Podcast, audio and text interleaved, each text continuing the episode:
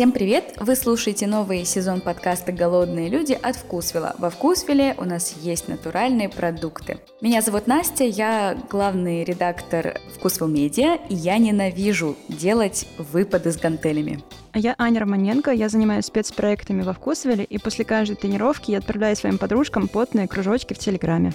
В этом подкасте мы разбираемся с тем, что такое ЗОЖ, как это явление зародилось, как развивалось, как влияет на нашу жизнь теперь и что происходит с этой индустрией прямо сейчас. Мы не просто развенчиваем мифы или даем рекомендации, мы пытаемся понять, как ЗОЖ встраивается в нашу культуру, что о нем знают и думают люди, и как это понятие трансформируется со временем.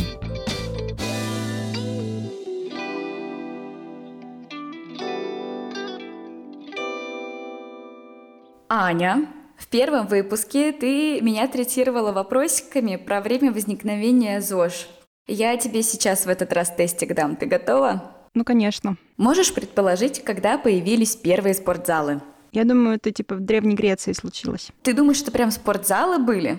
Я думаю, что это было место, где люди занимались спортом, получается, спортзалы. А если мы говорим про спортзалы школьные или какие? Или современные? Нет, ну я имею в виду фитнес-центры такие классические, знаешь, с гиперэкстензией и вот этим всем. Может быть, 19 век, может быть, 20 Это бинго. Ты должна была поставить ставку Действительно, если копаться прям глубоко, то впервые культура развития тела появилась в Греции и в Риме, но вот такой классический вариант качалок, он появился гораздо позже. Современность начиналась вот так. В 1806 году разгорелась очередная наполеоновская война, как мы все поняли. Против Франции тогда выступала Германия, Пруссия в то время и несколько других стран. В первой же битве Пруссия потерпела поражение, и через две недели Наполеон полностью разгромил немцев еще в двух сражениях. Ну, в общем, с самого начала Пруссии не везло, и закончилось все это для них, как мы помним, сокрушительным и горьким поражением, которое потом еще отозвалось в мире. Этот проигрыш сильно опечалил одного немецкого патриота, офицера, педагога и просто красавца, или нет, Фридриха Людвига. Этот человек за свою жизнь построил удивительную карьеру. Это был человек, который не окончил школу, при этом он каким-то образом умудрился поступить в университет, не получив аттестата зрелости. Там он изучал теологию, но бросил учебу. А потом он еще 7 лет менял университеты, но так и не окончил ни один из них. На войне с Наполеоном он очень рвался в армию и участвовал в знаменитых сражениях. Как ты думаешь, как человек из сражений перешел в зачинателя спортзалов? Мне, знаешь, э, немножко пугает, что все наши истории про ЗОЖ начинаются с войны. Возможно, он там увидел, что все э, его однополчане как-то не очень выносливы, и думают, ой, ну, это же не последняя война, да? Доготовить людей. И создам-ка я качалку, чтобы они были выносливее. Вот совершенно верно, Ань, примерно так и было. Несмотря на то, что корочек у него не было, Фридрих очень любил заниматься тем, что мы бы сейчас назвали саморазвитием. Он много читал, изучал самостоятельно немецкую культуру, язык и историю. Благодаря этому своему таланту он даже смог стать репетитором и преподавателем в школе, где, помимо всего прочего, занимался с детьми физкультурой. В общем, он был физруком и этим и прославился по сути своей. Именно Фридрих Ян был первым человеком, который основал несколько спортивных гимнастических обществ и организовал первый в Германии спортивный зал. Там молодежь могла заниматься бегом, тяжелой атлетикой и упражнениями на специальных тренажерах. В общем, надо было поднимать здоровье и силу нации.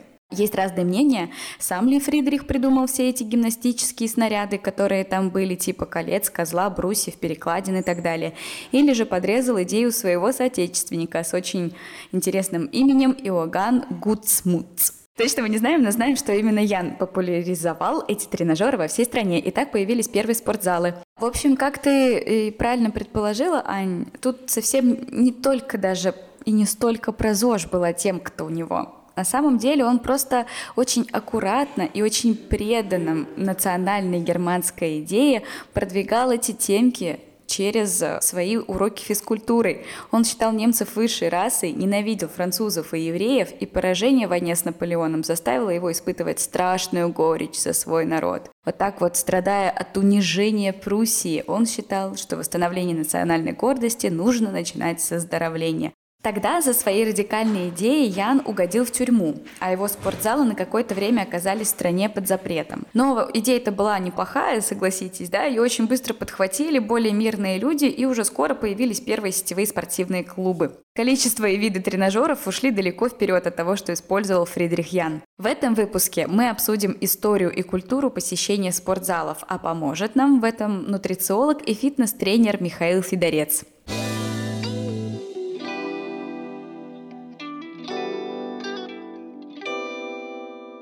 Миша, привет! У нас такой к тебе вопрос первый. Когда ты вообще пришел в индустрию фитнеса? Ты помнишь этот день? Настя, добрый день.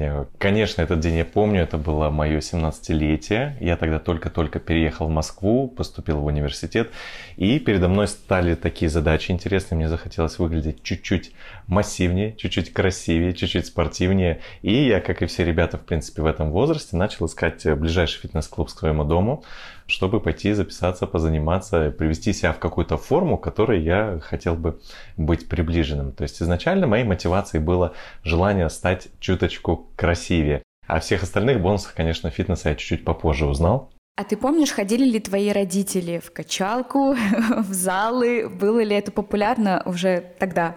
Ты знаешь, как такового спортивного бэкграунда у родителей не было, ну, кроме того, что отец в юности занимался боксом. Это, кстати, одна из причин, почему он меня, например, отдал в детстве на восточное единоборство. Я до фитнеса занимался еще тэквондо, также с 7 до 16 лет. Я кандидат в мастера спорта по тэквондо, поэтому у меня было какое-никакое спортивное прошлое. И я думаю, это сыграло одну из важнейших ролей в том, чтобы я спорт не бросал в дальнейшем. И это просто был новый этап. То есть фитнес как продолжение моей спортивной карьеры. Мы как раз обсуждали перед подкастом с Аней, как вообще дела обстоят с нашими родителями. У меня, например, тоже не ходили ни в какие качалки, но ходили в тэквондо, дядя у меня, у него черный пояс. Мама ходила там на плавание. У Ани вообще замечательный спорт, у папы, да? Называется литробол. Мастер спорта. Между прочим, очень тяжелая технически. Да, он до сих пор, до сих пор в деле ветеран уже, так сказать. Конечно. Хотела спросить, был ли у тебя какой-то ориентир в теле, на кого ты смотрел, на кого хотел быть похожим? Ты знаешь, удивительно, я себе задавал этот вопрос на самом деле, когда я начинал только заниматься фитнесом, и не было каких-то стандартных ответов типа Сталлоне или Шварценеггер. Мне всегда хотелось быть похожим на моего одноклассника Сашу, который начал заниматься фитнесом на два года раньше, чем я. Помните такой момент, когда, ну, у девчонок не знаю, как это у парней, вы приходите на физкультуру в раздевалке, все меняют школьную форму там на спортивную, и ты видишь его атлетичное тело и думаешь, блин, а почему я не такой? Я же тоже хочу, я же тоже могу. И вот он своего рода стал моим таким э, светилом, проводником вот на самом первом этапе фитнеса, и я ориентировался скорее на него, чем нежели на каких-то профессиональных спортсменов, потому что, в принципе, для меня это был человек, который близок, он был в доступе, я знал, что это возможно, раз он это сделал, значит, и я могу, поэтому, кстати, мне, возможно, поэтому и проще было начать заниматься, потому что если не ставил каких-то заоблачных целей, стать там Шварценеггером, через месяц разочароваться, уйти, нет, я, у меня были достаточно такие такие приземленные цели, поэтому легче, всегда легче идти к какой-то точке Б, когда эти шажки у тебя маленькие. Как только ты себе ставишь какую-то недостижимую цель, там будь то, например, скинуть 40 килограмм за месяц, это практически всегда фиаско, практически всегда разочарование, и ничего хорошего из этого не получится, по моему скромному мнению. Кстати, интересно, ты сказал про школу. Вот среди девчонок это же другая история, да? Мы не смотрим там, о, какая она подкачанная или какие у нее классные бицепсы. Мы обычно смотрим, кто самый худой, и поэтому, наверное, сидим только на диетах. Я вот не помню, чтобы у нас именно среди одноклассников уже тогда были популярны качалки. Аня, у тебя как было?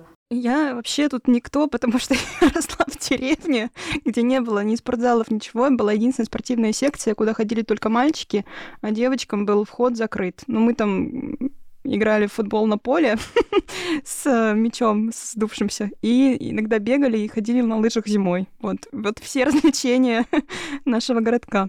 Немножко покопались в истории. И поскольку мы люди молодые и этого не помним, но оказывается, что в 1973 году в газете «Комсомольская правда» появилась такая разгромная статья о культуристах, их называли качками, нарциссами, которые не думают ни о чем, кроме культ своего тела и объема бицепса.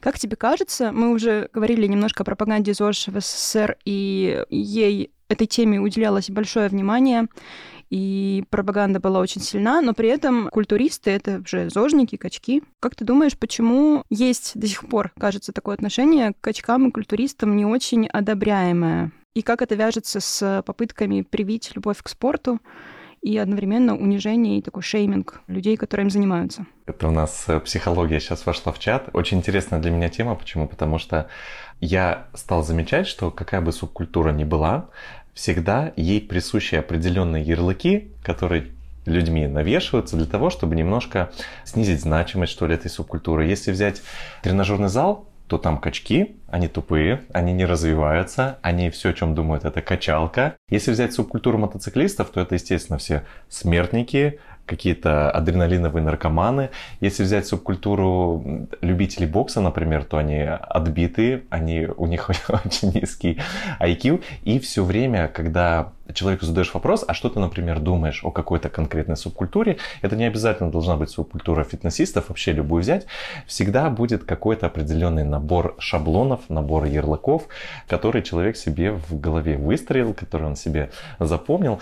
Делается ли это с целью, чтобы немножко принизить то, чем люди занимаются? Ну, возможно. Потому что намного, откровенно говоря, намного легче сказать, что я не хочу принадлежать, например, ЗОЖ-культуре, потому что они все глупые или потому что они зациклены на спорте, или потому что есть еще какая-то отрицательная черта, чем самому взять, попытаться в эту культуру привнести себя, попробовать, попробовать на себе. Поэтому, конечно, здесь не стоит обобщать, частное не есть общее. Все люди в каких-то обществах так или иначе обладают и позитивными, и негативными качествами. Даже если взять условно самых святых людей, у них будет 100% какой-то процент людей, которые обладают не очень хорошими качествами, возможно, не социально. То же самое касающееся тренажерного зала всегда будут люди, которые, скажем так, не очень увлечены чем-то сторонним, например, чтением книг, как и есть невероятно эрудированные люди среди них. Но этим мне нравится, например, более глубже погружаться в тему субкультур, например. Если мы, в частности, берем, рассматриваем тему ЗОЖа, тему фитнеса. Кстати, про субкультуры вот здесь давай поговорим. Мы когда записывали для первого выпуска эксперта, антрополога Александру Архипову, кстати, если вы вдруг еще не слышали наш первый выпуск, то послушайте, она нам рассказала кое-что, что не вошло в сам эпизод. А, сказала, что занятия спортом в СССР в некоторых областях страны были привилегией. Например, в закрытых атомных городах, где люди подвергаются риску для здоровья, доля спортивных площадок на душу была выше, около там шести раз, чем по остальному Союзу. И вот как ты думаешь, сейчас это тоже, по сути, остается такой историей, что спортивные залы — это для элит? Отчасти возможно, отчасти, что мне сейчас определенно нравится в той степени, куда, например, движется общество, это то, что спорт — это привилегия более осознанных людей. То есть, если раньше считалось, что ты успешный человек, если ты условно ходишь в малиновом пиджаке, у тебя много денег, у тебя пузика определенно есть, то сейчас немножко тенденция поменялась. Сейчас успешный человек – это человек, который в том числе имеет какое-то время и посвящает это время тому, чтобы заниматься собой. Это не обязательно должен быть фитнес-клуб или какие-то упражнения с железом, с тренажерами и так далее. Это может быть обычная йога, это может быть пилатес, но внимание к себе – это определенно критерий успешного и осознанного человека сейчас. И коль уж мы заговорили, вот опять же продолжая тему Советского Союза, вот этого шейминга, культуризма и так далее, почему-то действительно в головах людей есть, бытует такое мнение, что ЗОЖ – это обязательно правильная еда, условно какой-то салат с грудкой, и это фитнес-клуб. На самом деле я бы хотел, чтобы люди немножко шире взглянули на вот это понятие здорового образа жизни и понимали для себя, что спорт, он не обязательно должен быть фитнесом, это не обязательно должна быть какая-то подвальная качалка, какой-то тренажерный зал. Нет, вы можете заниматься теннисом, вы можете ездить на велосипеде, вы можете заниматься абсолютно любым э, видом активности, который вам импонирует, который вам нравится. И это тоже будет здоровый образ жизни, поэтому не нужно зацикливаться на чем-то одном, не нужно смотреть на других людей как на идолов и думать, что вот ЗОЖ это только про них. Нет, это не так, все одновременно чуть-чуть сложнее и проще. То есть, если вам нравится какой-то конкретный вид активности, например, катание на коньках, почему бы не позаниматься им это тоже часть Летом. здорового образа жизни. Да, да, да, да. Ну вот ты как раз говоришь, теннис, велосипед, но это не дешево. Теннис это вообще супер дорого, знаю. Вот ты знаешь, Настя, буквально на днях, извини, пожалуйста, что я тебя прерываю, буквально на днях на одном из подкастов тоже я услышал мнение о том, что человек 12 лет не занимался большим теннисом, потому что в его голове была такая вот ограничивающая установка, что большой теннис это дорого. И вот он, будучи студентом, там, работником в 25 лет, никогда не решался. И в какой-то момент, когда заработок уже позволил, он думает, ну все, сейчас я пойду и наконец-то займусь вот этим большим теннисом. Я накопил достаточно денег. Значит, звонит э, в организацию, которая предоставляет эти услуги, и ей называют цену. Девушки это. Ей говорят, что час тенниса вместе с арендой корта, вместе с арендой тренера на час, ну, нельзя говорить с арендой тренера, в общем, вместе с услугами тренера на час будет для вас двоих стоить 3700 рублей. Это примерно 60 долларов. И получается, человек прям, грубо говоря, сел в лужу от того, что он всю жизнь думал, что это очень дорого, а в итоге оказалось, что час занятий большим теннисом стоит там условно 50 долларов. Те виды активности, которые я перечислил, это ну, условные такие виды активности. На самом деле можно вообще чем угодно заниматься. Это может быть обычная прогулка. Вот все недооценивают ходьбу, а на самом деле у ходьбы настолько огромное количество плюсов в плане и здоровья, и физиологии, что можно даже заниматься ходьбой. Вот я перед подкастом, например, честно пошел, отходил свои 7,5 тысяч шагов на дорожке и прекрасно сейчас себя чувствую. Я фанатка ходьбы и думаю, что это еще бесплатно. это очень круто. Я хотела спросить, готовясь к выпуску, нашла несколько исследований о том, что, например, россияне к лету всегда худеют, и всегда в Гугле возрастает запрос «как похудеть?».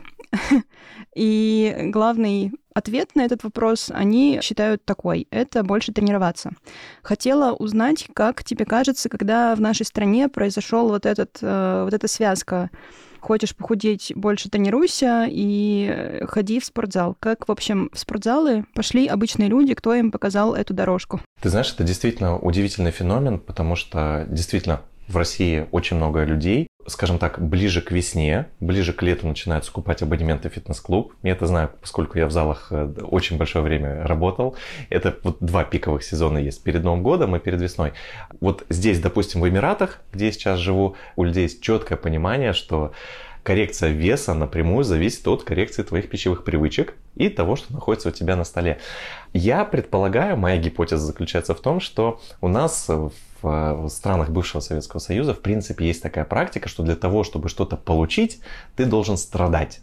Соответственно, чем больше вот эти твои страдания, чем больше ты потеешь, чем больше ты над собой издеваешься, тем лучше и быстрее получишь ты результат. Хотя на самом деле всем уже вполне очевидно, что наш организм несколько сложнее, чем то, как мы его себе представляем. В частности, вот та же самая история с тем, что человек ходит в тренажерный зал для того, чтобы похудеть, она абсолютно не работоспособна. Объясню почему. Потому что, когда мы приходим в фитнес-клуб, мы действительно двигаемся, мы тратим определенное количество энергии, когда выполняем упражнения, но впоследствии наш организм в течение дня вот этот энергорасход, который мы понесли в тренажерном зале, он начинает его сокращать. То есть пытается все равно выйти в баланс. И там, где мы раньше стояли, мы начинаем сидеть. Там, где мы сидели, мы начинаем лежать. Причем мы делаем это абсолютно бессознательно и неосознанно, но это действительно так. И в итоге тебе кажется, что ты пошел в зал, ты потренировался, поподнимал гантели, ты потратил там 300-500 килокалорий. В итоге ты эти 300-500 килокалорий в течение дня сэкономишь 100%. И получается, что если глобально посмотреть на вот этот процесс, то тренажерный зал он вообще не для похудения.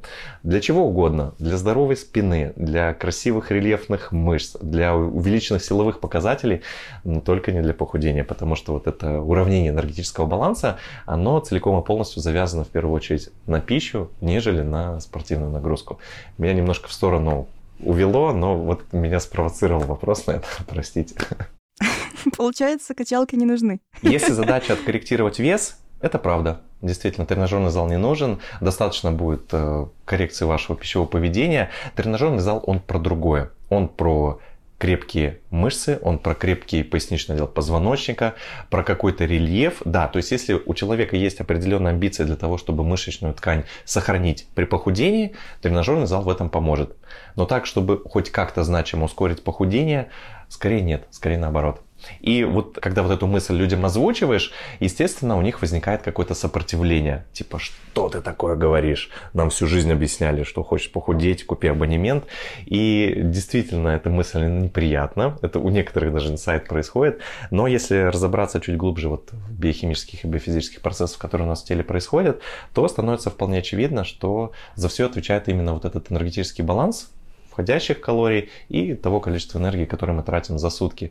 И то количество энергии, которое мы в зале тратим, оно просто капля в море по сравнению, условно, с базовым метаболизмом нашего тела и внетренировочной двигательной активностью. А что тогда скажешь про танцы, например, или про аэробику, которая была когда-то очень популярна? Действительно ли это помогает? Несет ли вообще какую-то пользу? Или это тоже миф, который нам по телевизору распространяли постоянно и, по сути, никакой пользы не несет, кроме движения как такового? Настя, ты знаешь, вот когда я слышу вопрос, а что вы скажете по поводу и какого-то вида активности, у меня всегда появляется желание задать встречный вопрос, а для чего?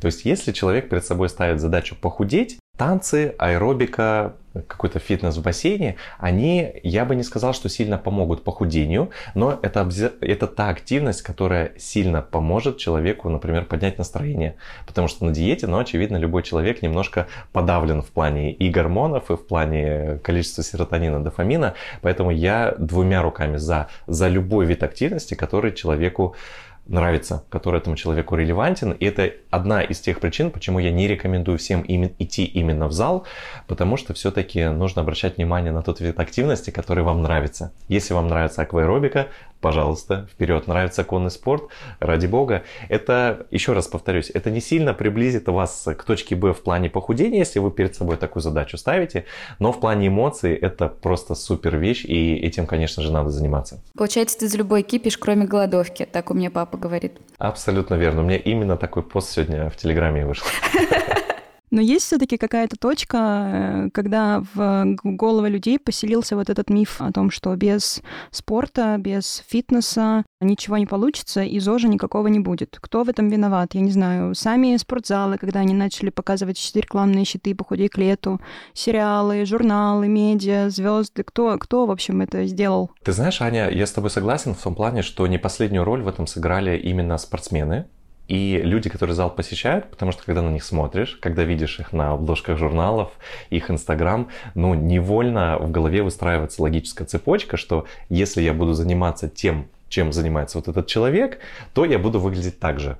Но все немножко сложнее, потому что человек, да, демонстрирует одну сторону своей личности, своей активности, а именно, например, он показывает, какие упражнения он выполняет, но это лишь верхушка айсберга, и когда ты начинаешь смотреть на закулисье тех процессов, которые у этого человека есть, ты вдруг узнаешь, что у него еще есть и нутритивный план, допустим, что он абсолютно внимательно и скрупулезно работает со своей пищей, что у него есть массажист, что у него есть биологически активные добавки, что определенная фармакология есть, которую обычно никто не озвучивает. И получается, что из этого может вытекать определенное расстройство. То есть человек приходит в зал, начинает заниматься, проходит месяц, два, результата не получает, и человек бросает. И вот это опять же одна из причин, почему я говорю, что зал это не краеугольный камень ни похудения, ни зожа, ни фитнеса. Любой вид спорта, который вам нравится, это тоже очень круто и здорово. Поэтому нужно заниматься тем, чем вы в принципе готовы заниматься достаточно долгое время, потому что успех и вашего здоровья, и вашего похудения, и вашего мышечного набора, он лежит в плоскости большого количества времени. И если вы не готовы много времени потратить на какую-то диету, на какой-то спорт, лучше от этого отказаться и выбрать то, что вам более релевантно. Не могу сказать за всех 100%, но большинство ребят, которые в юном возрасте обращаются к тому, чтобы потренироваться, сходить в фитнес-клуб, накачать себе что-то, перед ними стоит достаточно банальная мотивация. Это начать больше нравиться противоположному полу. Это очевидно, это банально, но как есть, поэтому вот такой мотив э, в принципе преследует большинство мальчишек, и я в свое время в 17 лет тоже этому э, мотиву преследовал. По ходу, конечно, мотивация меняется, меняются твои цели и задачи, которые ты ставишь перед собой, посещая зал. Но это парадокс, потому что недавно я с подругами обсуждала, у нас прям была большая компания, и там как раз были парни и девчонки, и мы обсуждали, кому какие типажи нравятся людей, особенно там на примере звезд. И все мужчины называли как раз очень крупных качков. Все женщины вообще называли не таких мужчин и говорили, что качки, в принципе, их особенно не привлекают. Откуда тогда в головах пришло, что нужно быть качком, чтобы нравиться женщине? Ты знаешь, это очень интересное замечание, потому что это правда, Настя. Со временем, когда вот э, парнишки, когда молодые ребята ходят в зал и понимают, что вот они накачались, они сделали себе мускулы, но больше нравятся девчонкам они не стали, у них происходит вот этот конфликт первой стадии. Они думают, так, дело значит в чем-то не том. Значит, возможно, дело не в моем теле, а в моем уверенности. Или, может быть, в том, что я как-то себя не так веду. Это хороший конфликт на самом деле, потому что он поднимает такие глубинные интересные вопросы в человеке и сталкивает впервые его с этим. Что касается формы, действительно, большинству людей на планете нравится условно фитнес, такие эстетичные фигуры, не очень накачанные, ни в коем случае там не сверхгипертрофированные.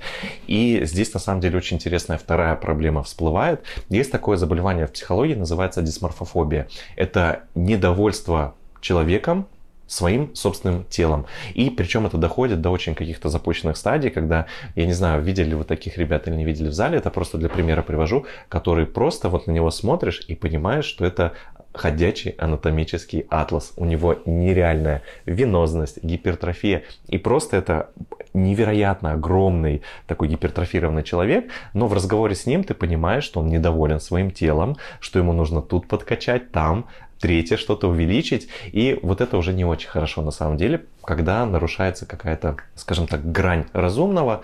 Хотя я оставляю за человеком право делать из своего тела все, что он захочет, но я все-таки сам за некую золотую середину. Мы уже поняли, что качалки в целом не нужны, но люди продолжают в них ходить.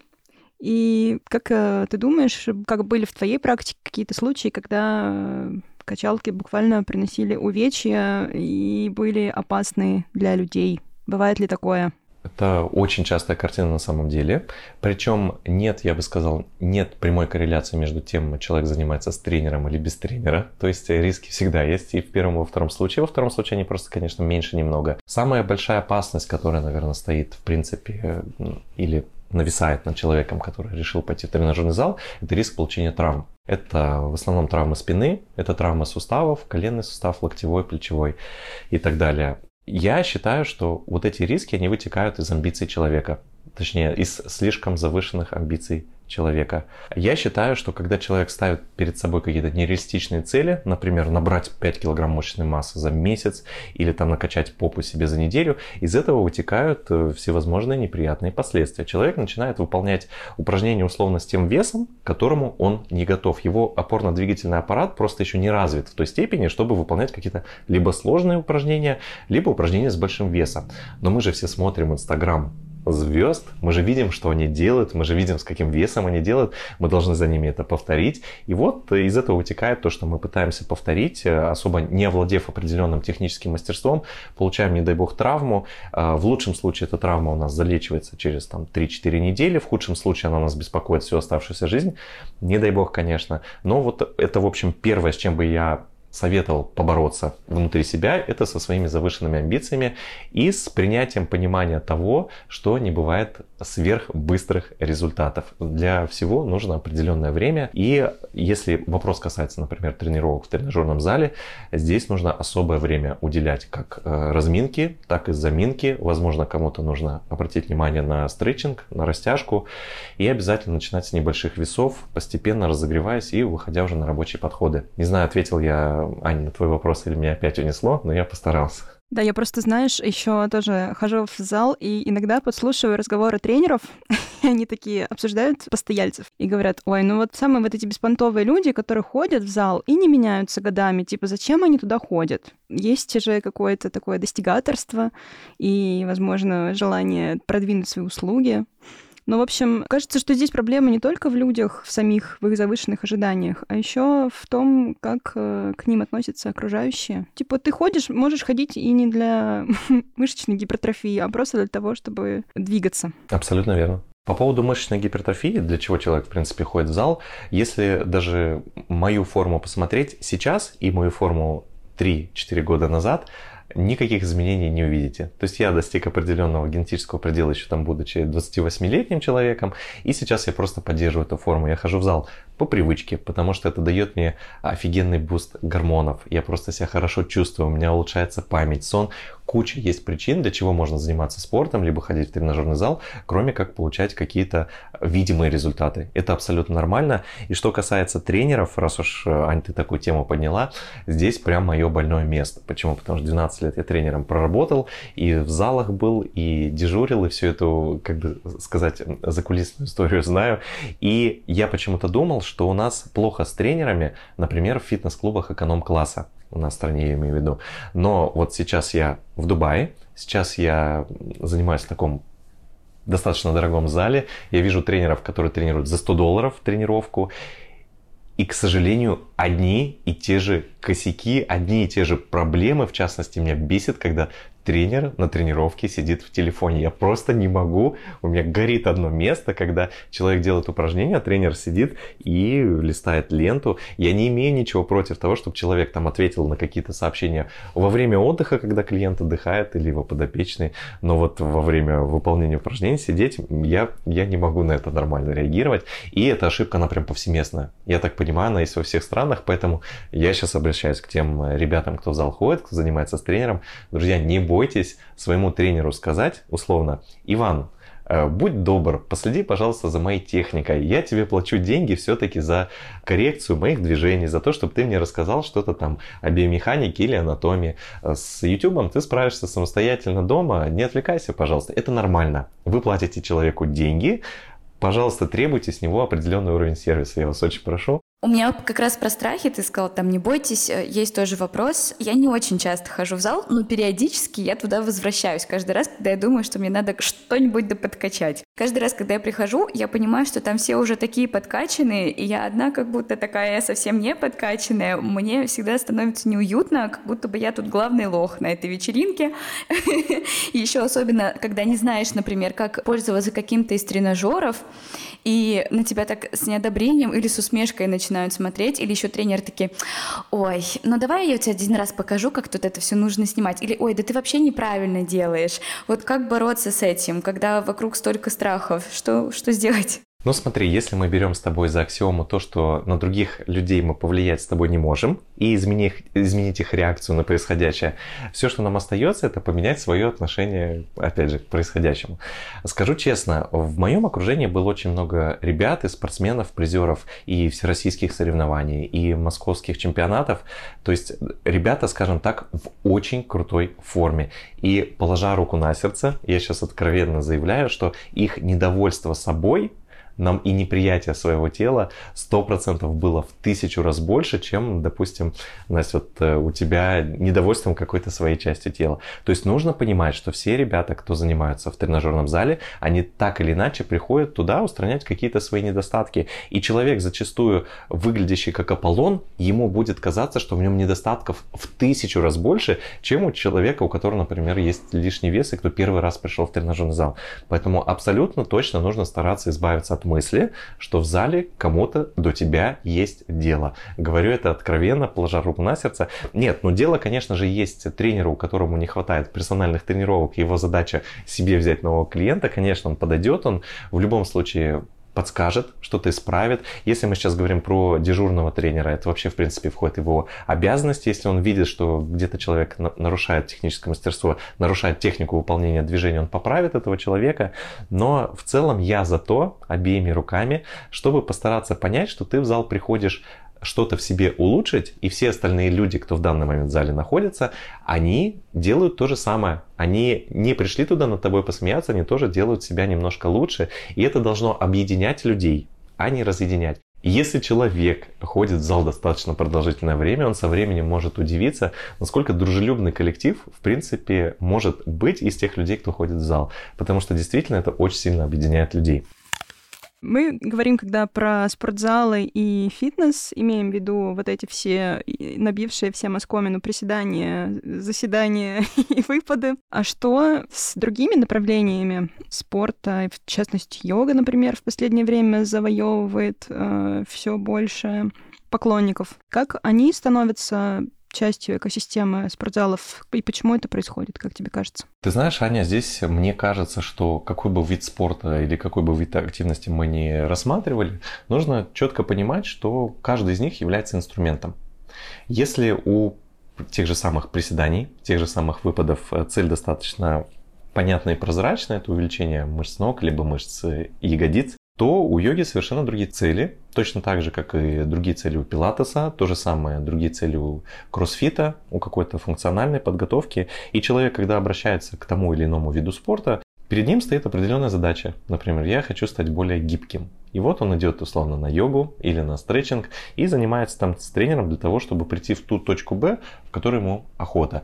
И из этого вытекает, что есть инструменты, которые более эффективны для достижения определенных целей. То есть, если человек условно хочет стать более мышечным, с большими руками, с большими грудными мышцами, йога ему здесь просто не подойдет. Да, она, конечно, даст какой-то минимальный прирост, но намного эффективнее с этим справится другой инструмент в виде условно жима штанги лежа.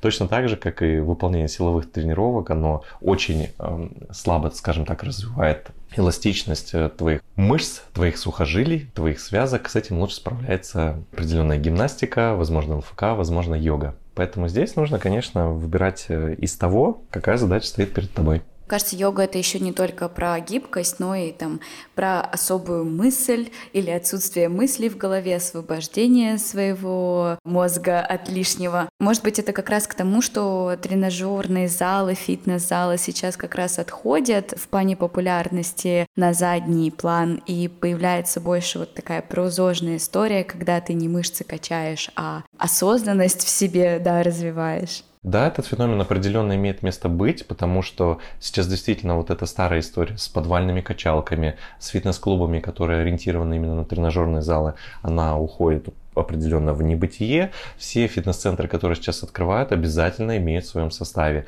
Кто-то огромный групповой зал для стретчинга, для йоги, кто-то еще бассейн имеет, кто-то различные направления кондиционной подготовки. То есть действительно фитнес в этом плане развивается, это не может не радовать. Мне, по крайней мере, это точно импонирует. Это круто, что больше видов активности, которыми человек может заниматься и получать удовольствие, получать какие-то эмоции, сейчас представлено на базе тех новых фитнес-клубов, которые открываются. Просто есть ощущение, что люди, которые ходят в спортзал, в качалку, это типа high-level, а люди, которые умеют стоять на руках и на голове и в позе собакой мордой вниз 40 минут, это просто ультра high-level. Они еще более осознанные, более крутые, и еще больше им завидуешь. Ты знаешь, ну, Кем-то действительно это может так восприниматься, но я бы их сравнил как условно рожок мороженого и, например, капучино. То есть это абсолютно про разное. Да, и то, и то прикольное, но, в принципе, их сравнить и сказать тебе, что ты будешь утром мороженое или капучино, ну, такого не бывает. И то, и другое. Будем. Видишь, у меня к тебе последний вопрос. А есть ли какая-то житейская мудрость, которой тебя научил зал основная? Есть одна вещь, которую я действительно получил в зале, и она мне очень сильно по жизни помогает. Я о ней вскользь уже упоминал сегодня на подкасте, когда я говорил, что очень важно, чтобы вы выбирали ту активность, которой вы можете придерживаться достаточно продолжительное количество времени. В частности, чтобы в зале получить какой-то статистически значимый или видимый результат в виде больших рук, в виде округлых плеч, округлых ягодиц, ты должен потратить достаточно э, большое количество времени, на тренировке этой части мышц. И иногда бывают такие моменты, когда ты тренируешься, ты соблюдаешь условно питание, ты хорошо восстанавливаешься, но просто не растет не увеличивается, ты не видишь результата. И это может затягиваться на месяцы, на полгода, на годы. Вот у меня, например, для того, чтобы выполнить норматив мастера спорта по пауэрлифтингу, у меня ушло 8 лет. Хотя другие ребята вполне с этим справляются за 4-5 лет. То есть я очень долго прогрессировал, и меня всегда, э, у меня точнее всегда в голове была мысль о том, что да, пусть сейчас я не вижу результата, но я должен продолжать это делать, делать, делать. Пусть это выглядит немножко бессмысленно, это не мотивационно ни разу, когда ты что-то годами делаешь и не получаешь результата, но в итоге ты к нему всегда придешь. И вот это та вещь, которая мне помогает по жизни. Если я не вижу результата сразу, это не значит, что это нужно бросать. Иногда просто нужно чуть больше времени для того, чтобы этот результат получить. И я рад, что я вот такой урок получил через зал, хотя он может показаться кому-то немножко странным. Вы слушали очередной выпуск подкаста «Голодные люди» от Вкусвилла. Если вам нравится то, что мы делаем, продолжайте ставить нам 5 звезд, ну или хотя бы начните и поставьте хоть разочек. В Apple подкастах это можно сделать. А еще можно написать отзывы, чтобы никто больше не боялся ходить в спортзалы. Или, наконец-то, бросил эти спортзалы и пошел на любимую прогулку. С вами были Аня Романенко и Настя Боброва. До встречи в следующем выпуске. Thank